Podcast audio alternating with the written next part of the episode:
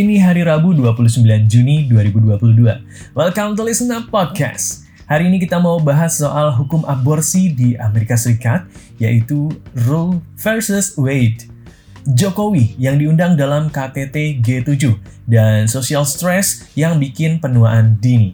And now, let's catch up. Yap, kalau belakangan ini kamu lagi bingung banget soal rame-rame protes di Amerika Serikat terkait aborsi dan kamu kepo nih, ada apa sih? Kok rame? Emang aturannya gimana sih? Diplomatic talks, but taking center stage, the battle over abortion back at judges on the Supreme Court overturned 50 years of abortion protections. All of our rights are just being taken away. I support the overturning over Roe v. Wade. I believe that lots of millions of lives are going to be saved. Despite a leaked draft opinion previewing what the court would do, the shock's still visceral.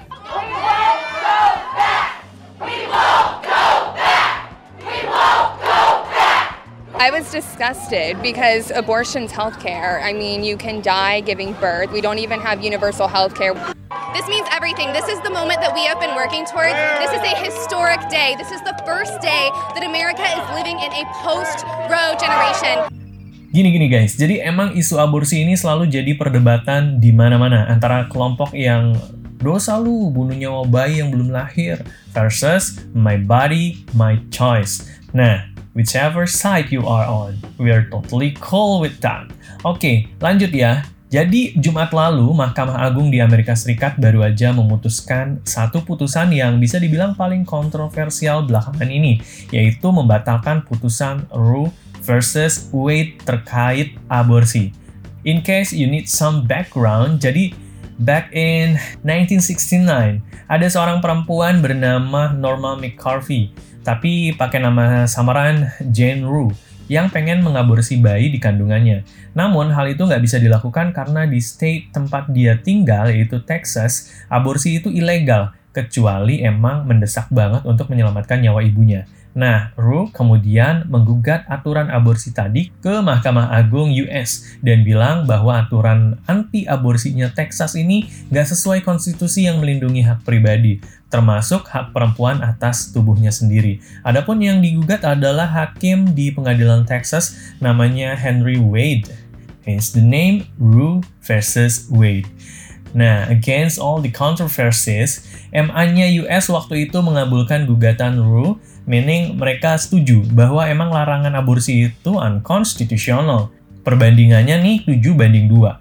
Gokil, rame banget tuh masyarakat US karena emang di sana terpecah banget antara masyarakat yang menolak dan mendukung.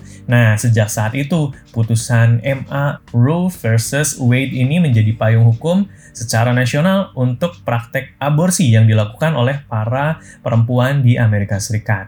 Namun, Supreme Court belike, tak semudah itu, Ferguson. Karena ternyata sama kayak perubahan pemerintahan, hakim di pengadilan juga berubah, guys. Nah, saat ini hakim di Mahkamah Agung Amerika Serikat mayoritasnya memiliki pandangan yang konservatif.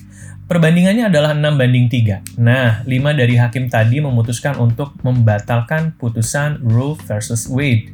3 menolak dan satunya punya dissenting opinion.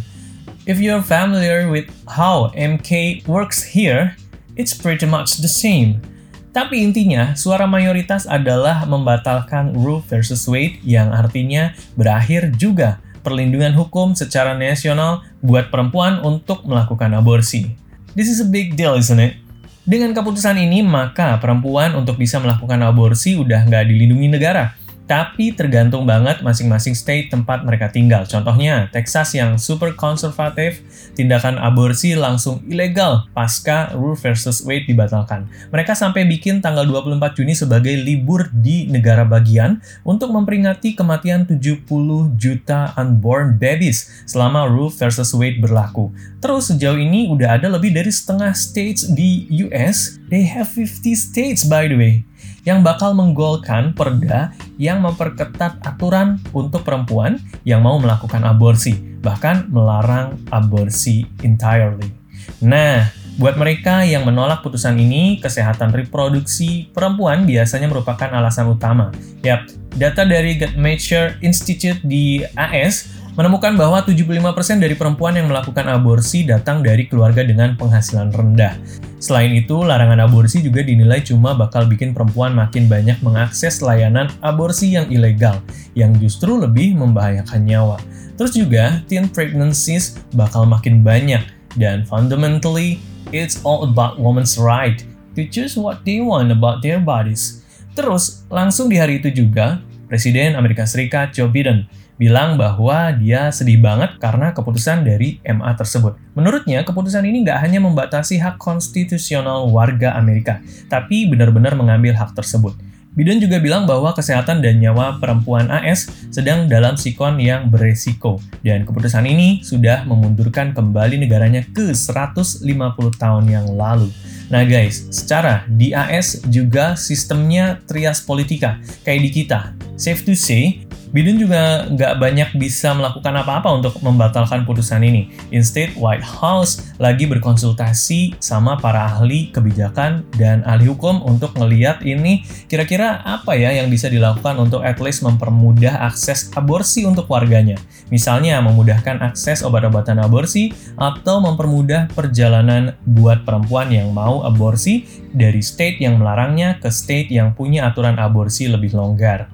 Keputusan ini tentunya menuai nationwide protest, sampai ada ratusan ribu warga di New York, New Jersey, Pennsylvania, Wisconsin, Texas, California, dan state-state lainnya yang turun ke jalan. Adapun pusat protes adalah di depan gedung Capitol dan Mahkamah Agung, di mana perempuan di sana pada yelling menentang kebijakan pembatalan Roe versus Wade ini. Diprediksi, aksi protes bakal makin banyak dan makin besar terjadi di banyak negara bagian.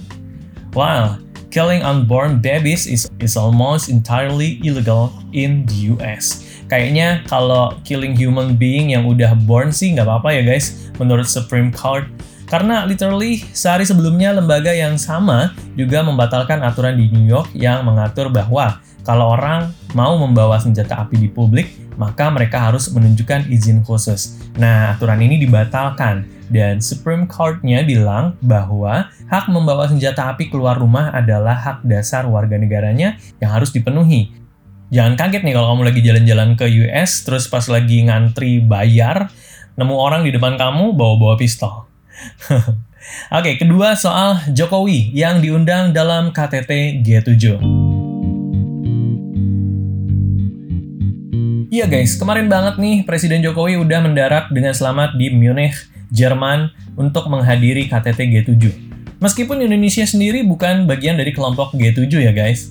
Yang pertama akan ke Jerman untuk menghadiri KTT G7. Di mana kita di sini adalah sebagai partner country. Nah, kalau kamu mikir, kok presiden malah ke Jerman? Kan Indonesia tuan rumah. Mohon maaf ya, ini beda server guys. Yang di Indonesia itu G20, kelompok negara-negara tajir yang OTW tajir, dan forum pertemuannya diadain di November mendatang. Nah, ada G20, ada juga G7. Kalau G7 ini beneran cuma 7 negara tajir, dan industrinya pun udah maju ya.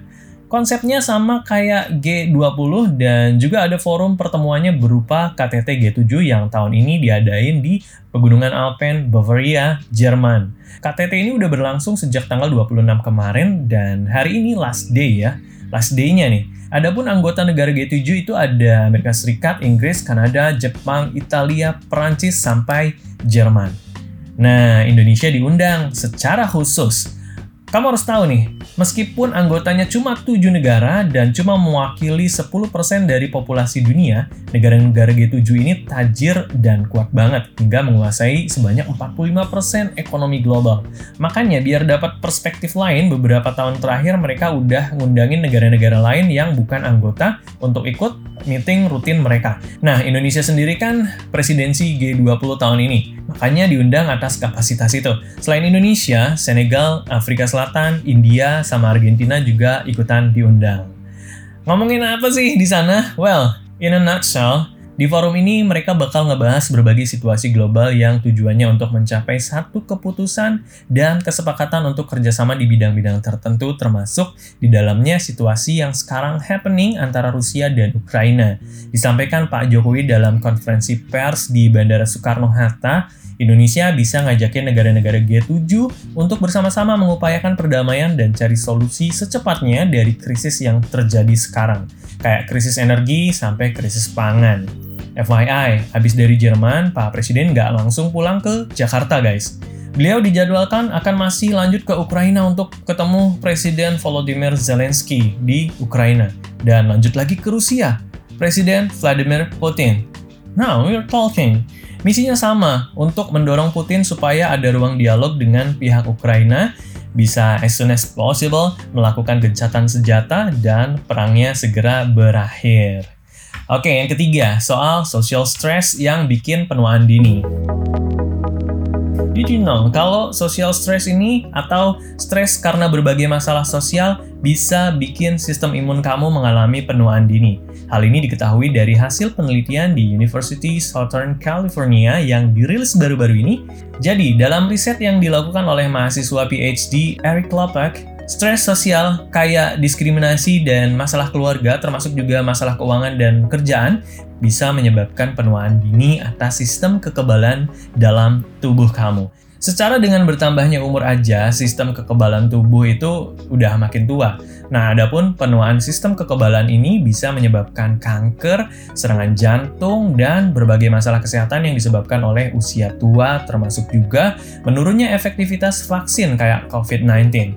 Adapun cara kerjanya gini, guys. Jadi, ketika kamu stres, maka tubuh bakal menghasilkan hormon stres, dan hormon stres inilah yang bakal menyerang kekebalan tubuh kamu, termasuk diantaranya T-cell, yang berfungsi untuk memerangi sel-sel kanker.